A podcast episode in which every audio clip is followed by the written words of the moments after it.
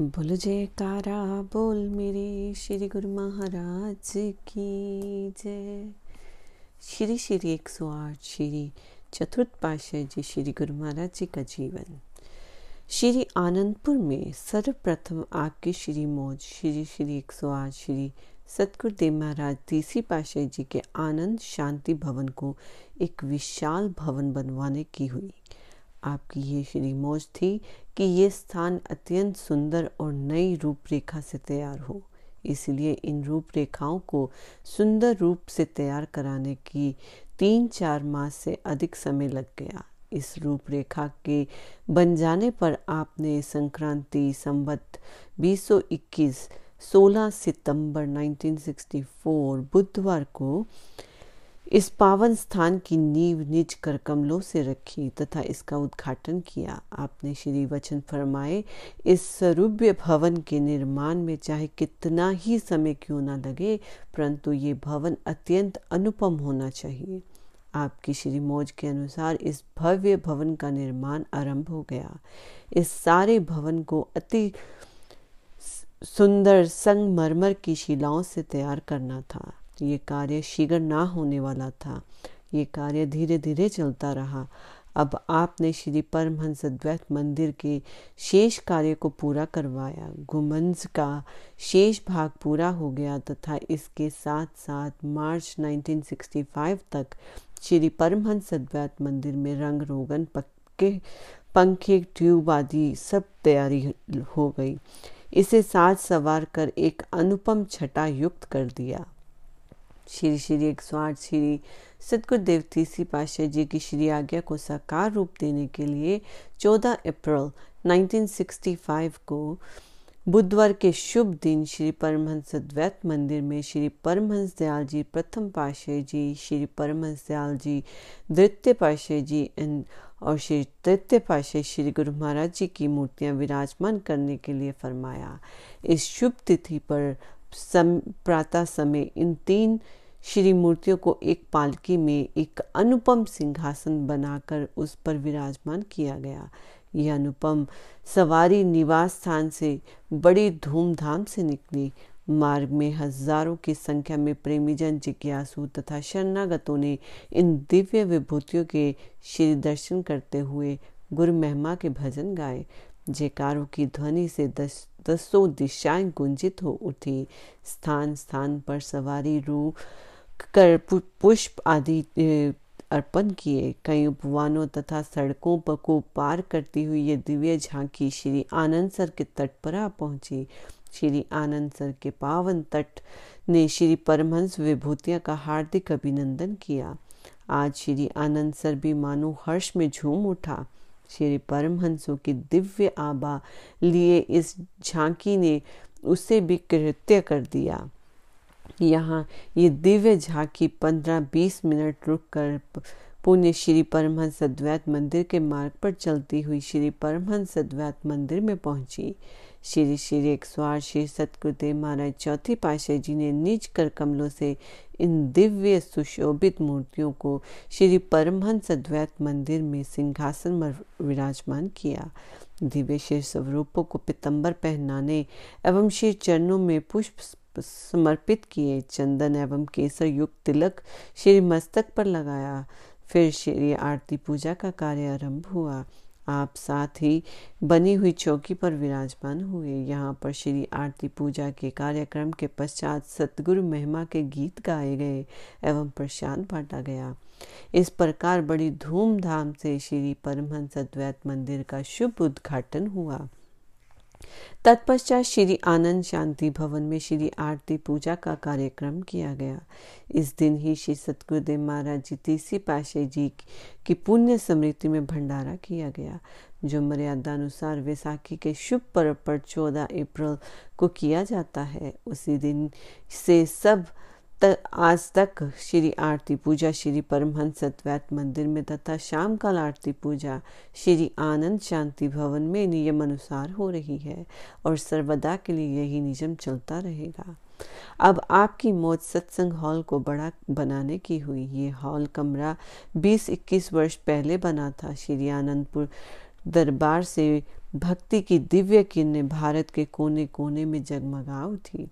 श्री आनंदपुर में आने वाले जिज्ञासुओं के लिए ये स्थान अब छोटा था। इस हॉल कमरे की छत भी तीनों करकम, तीनों से बनी हुई थी।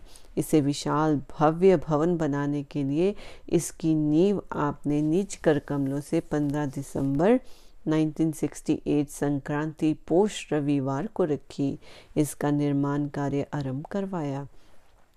इसके अतिरिक्त आवास, योग्य तथा अन्य आवश्यकता स्थान, स्थानों का निर्माण करवाया। श्री आनंदपुर के निर्माण कार्य की अपेक्षा आपने गुरुमुखों के जीवन को उच्च आदर्शों में ढालने पर अधिक बल दिया। कार्य नियम अनुसार करना तथा कराना, अर्थात समय की पाबंदी आपने जीवन का मुख्य अंग बनाया।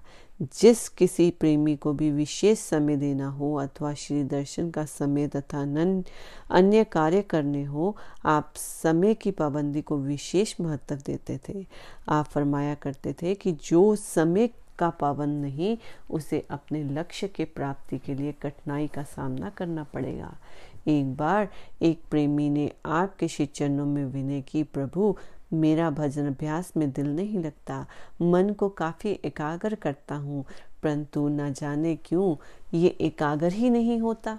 आपने श्री वचन फरमाए कि यदि तुम भजन भी करते हो और फिर भी यही शिकायत है कि भजन में मन नहीं लगता तो इसका एक ही कारण है कि तुम नियम अनुसार प्रतिदिन भजन अभ्यास नहीं करते हो।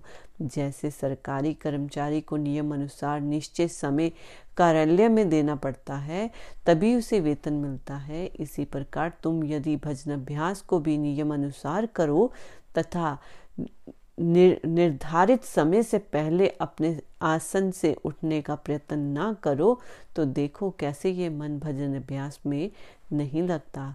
उस समय जबकि भजन अभ्यास में बैठो तब कोई भी अन्य कार्य की चिंता साथ लेकर ना बैठो।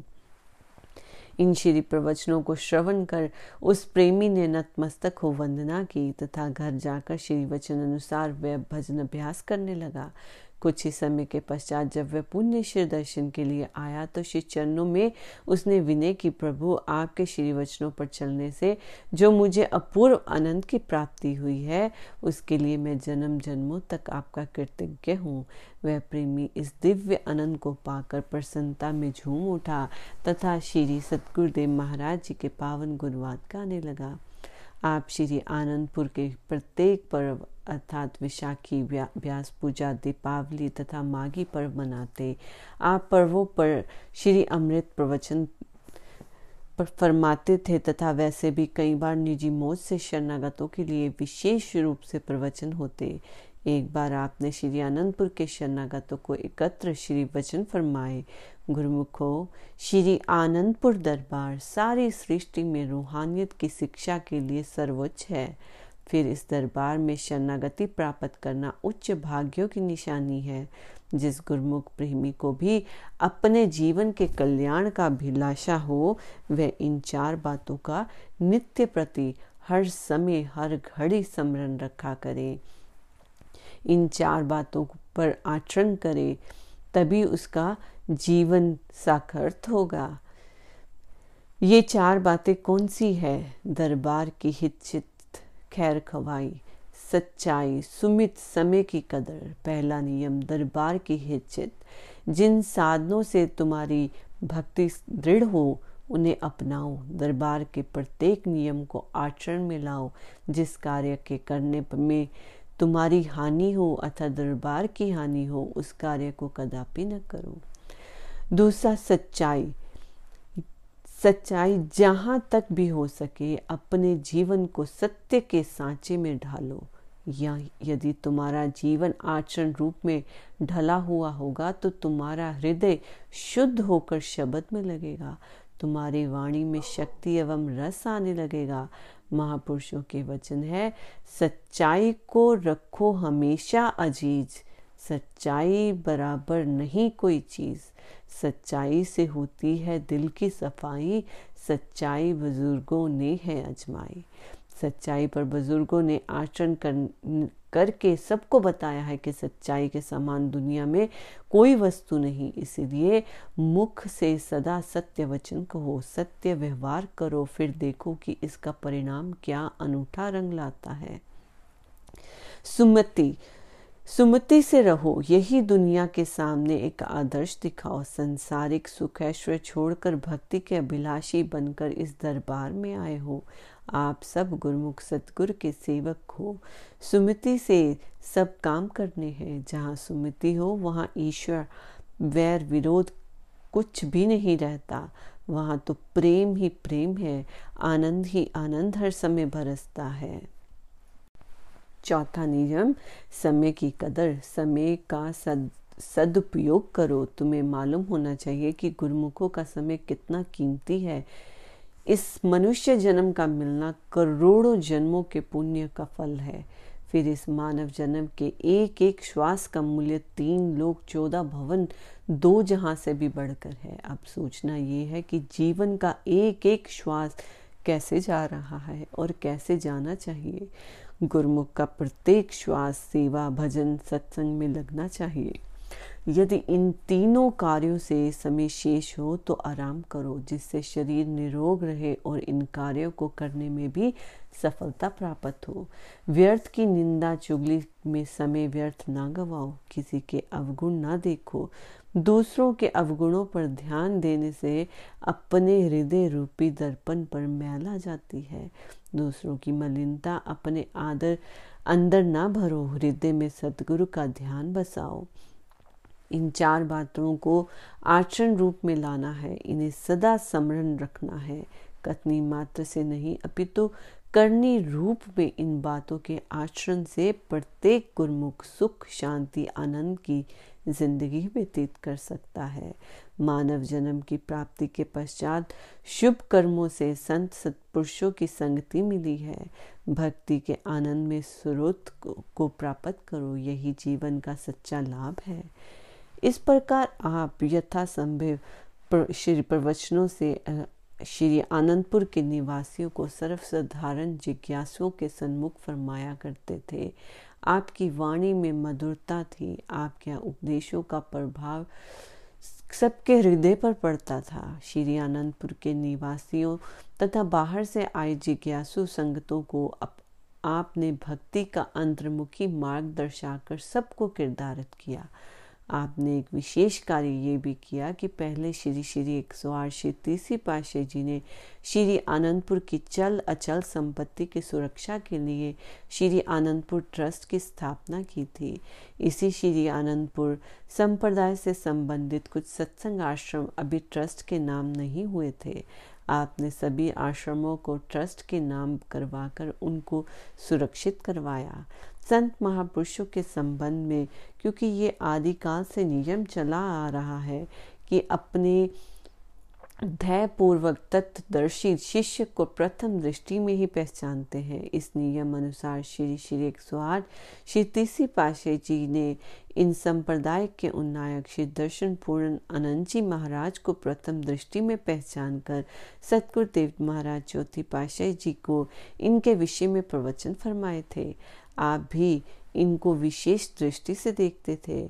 आप अपने समय में ही इनको सर्व अधिकार देकर उन्हें उच्च बनते रहे थे। श्री दरबार के मुख्य प्रबंधकों की सीमित में भी आपने इनको प्रमुख बनाया। इस प्रकार दरबार के सभी बड़े बड़े कार्यों की ज़िम्मेदारी इनको ही सौंप दी गई। आप स्वयं निज मुख से फरमाते थे, श्री पंचम पाशे जी बड़े गुरमुख हैं, ये हमें बहुत ही प्रिय लगते हैं। आज्ञा पालन में तत्पर हैं। सब काम सच्चाई, खैर खुवाई एवं नेक नियत से करते हैं। आपने शरणागति को विशाल रूप नहीं दिया जो जीव भक्ति का अभिलाषी हो। भक्ति मार्ग में आने वाले सुख दुख तथा प्रत्येक कष्ट को जिसमें सहन करने की क्षमता हो, उसे ही आप शरणागत बनाते थे। आप कृपा के भंडार थे, परंतु बाहरी रूप से ये जानबूझकर दर्शाते थे कि भक्ति मार्ग में कठिनाइयाँ अधिक होती हैं। आपका अप्रैल 1964 से मई 1970 तक यही कार्यक्रम चलता रहा कि आप प्रत्येक पर्व पर श्री आनंदपुर पधारते। कुछ दिन यहाँ विराजमान रहकर पुण्य श्री प्रयाग प्रयागधाम में आसीन हो जाते। इन दोनों स्थानों पर आपने परमार्थिक कार्यों को उन्नति दी। आप दृढ़ संकल्प से ये सब कार्य करते रहे और श्री सदवचन फरमाते थे कि यदि मनुष्य में किसी कार्य को पूरा करने के लिए दृढ़ संकल्प हो तो कौन सा ऐसा कार्य है जो सिद्ध ना हो सके? आप अधिकतर ये शेर फरमाया करते थे, मुश्किलें नैसत की आसाना शब्द मर्द बायद की हिरासा न शब्द। अर्थात ऐसी तो कोई कठिनाई नहीं जिसे सरल ना बनाया जा सके। मनुष्य को चाहिए कि व्यय, वीर पुरुष तथा कठिनाइयों से कदापि न घबराए। इस पर किसी कवि ने भी कहा है कि हिम्मत करे इंसान तो क्या हो नहीं सकता। वो कौन सा उकदा है जो वह हो नहीं सकता। अर्थात कोई भी ऐसा कार्य नहीं जो मनुष्य के लिए असंभव हो, केवल आवश्यकता है दृढ़ संकल्प की। संत महापुरुषों में अलौकिक शक्ति होती है। वह सब कार्य इस शक्ति से करते हैं, परंतु गुप्त रूप से बाहरी रूप से तो साकार मानव देह के रूप में साधारण कार्य करते हुए दिखाई देते हैं। इस दृढ़ संकल्प की पुष्टि का प्रमाण सबके सन्मुख आपने युद्ध दिया। एक बार 1967 में ब्यास पूजा के शुभ पर्व के पश्चात जब आप श्री प्रयागधाम के लिए श्री आनंदपुर से प्रस्थान करने लगे तो उस दिन से तीन चार दिन पहले लगातार खूब वर्षा हो रही थी। श्री आनंदपुर से लगभग अट्ठाईस मील की दूरी पर पंचावली नदी है जिससे थोड़ी सी वर्षा होने पर बाढ़ आ जाती है, उसे पार करना कठिन हो जाता है। आपने नियम अनुसार कार पर प्रस्थान किया, तथा साथ में संगतों की एक बस श्री आगे अनुसार कार के साथ साथ चल दी। अभी कार की श्री आनंदपुर में पेट्रोल पंप के समीप पहुँची थी, कि श्री आनंदपुर के प्रमुख महात्मा जनों ने सोचा कि इतनी वर्षा हो रही है, अवश्य ही पंचावली नदी में बाढ़ आई होगी। सभी महात्मा जन पेट्रोल पंप पर पहुँचे तथा वहीं कार रुकवाकर आपके श्री चरणों में विनय की, प्रभु, कुछ दिनों के पश्चात श्री प्रयागधाम जाने का कार्यक्रम बनाए। शायद पंचावली नदी में बाढ़ आई हुई हो। अत्यंत हमारी ये विनय है कि श्री आनंदपुर में ही कृपा करें। आपने फरमाया, अब हमने जाने का संकल्प कर लिया है। अतएव इस कार्यक्रम को नहीं बदला जा सकता। जब चले हैं तो श्री प्रयागधाम पहुँच ही जाएँगे। आप प्रवचन फरमाकर चल दिए तथा बस भी कार के साथ साथ चलने लगी। जब आपकी कार पंचावली नदी के समीप पहुँची तो नदी में पानी खूब जोरों से बह रहा था, लेकिन अभी उसमें बाढ़ आ गई। आपकी कार तथा साथ वाली बस जो ही नदी के पुल को पार किया, त्यों ही नदी में एकदम से पानी का प्रभाव अधिक तेज हो गया। कार के पार करने के केवल पाँच मिनट पश्चात ही नदी में बाढ़ आ गई और पानी पुल के ऊपर से गुजरने लगा। कुछ लोग जो नदी के किनारे किसी कार्यवश खड़े थे, उन्होंने इस दृश्य को देखा। उनके मुँह से अनायास ही ये शब्द निकले, शायद महापुरुषों के आगमन की बाट जो रही थी ये नदी, तभी ये अपनी उछल कूद को रोके हुई थी। तीन चार घंटे के पश्चात पुण्य श्री अनंतपुर के मुख्य प्रबंधकों ने वहाँ आकर पंचावली नदी में बाढ़ आ चुकी थी। वहाँ जाकर श्री सतगुरुदेव महाराज जी को विनय कर लौटा लाने की सोची। पाँच सात प्रबंधक ट्रक पर सवार होकर पंचावली तक पहुँचे तो वहाँ क्या देखा कि यातायात रुका हुआ है। उन्होंने इधर उधर अपनी बस कार को देखा। तत्पश्चात वहाँ पर किसी से पूछा तो पता चला कि केवल श्री सतगुरुदेव महाराज जी की कार तथा श्री आनंदपुर की बस ज्यों ही नदी के पुल से पार हुई, त्यों ही नदी में बाढ़ आ गई। श्री आनंदपुर के मुख्य प्रबंधक वहीं से लौट आए। जब आप श्री प्रयागधाम पहुँचे तो आपने सेवकों के श्री प्रवचन फरमाए कि देखो, दृढ़ संकल्प में कितनी शक्ति है। दृढ़ संकल्प से ही मनुष्य कठिन से कठिन कार्य को भी सरल बना लेता है।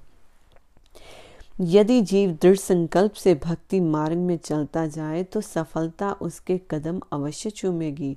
दृढ़ संकल्प के आगे देवी शक्तियाँ भी स्वयं झुक जाती हैं। महापुरुषों के पास भी दृढ़ संकल्प की ही शक्ति होती है। जिस कार्य को भी आरंभ करते हैं, उससे पीछे पग नहीं हटाते। यही कारण है कि अपने उद्देश्य की प्राप्ति में सफल हो जाते हैं। इस प्रकार आपने अपने कार्य क्रम को अपने जीवन में इस तरह से दृढ़ संकल्प से पक्का कर रखा था। श्री आनंदपुर में से श्री प्रयागधाम जाते समय तथा वहाँ से लौटते हुए इतनी लंबी यात्रा में संगतों की बस को दो स्थानों पर रात्रि समय ठहरना पड़ता था। हर बार यही कठिनाई होती कि कभी तो विश्राम गृह अन्य लोगों द्वारा रुके हुए होते और ये कई बार अधिक रात्रि होने पर बंद पड़े होते। उस कठिनाई को दूर करने के लिए आपने श्री प्रयागधन तथा श्री आनंदपुर के मार्ग में दो स्थान बनवाए। एक स्थान तो मनमाड़ रेलवे स्टेशन से तेरह मील की दूरी पर सड़क के किनारे पर स्थान येवला जिला नासिक में श्री मौज के अनुसार बनाया गया। इस आश्रम का शुभ नाम निज धाम फरमाया। दूसरा स्थान इंदौर शहर से लगभग 20 मील की दूरी पर राजपुरा के पास बनवाया, जिसका शुभ नाम श्री मुख से सुखधाम फरमाया। इन दोनों स्थानों के बन जाने पर बस द्वारा आने वाली संगत को सुविधा हो गई। संत महापुरुष तो जिस कार्य को करते हैं, उसे सदा रहस्य छिपे ही रहते हैं।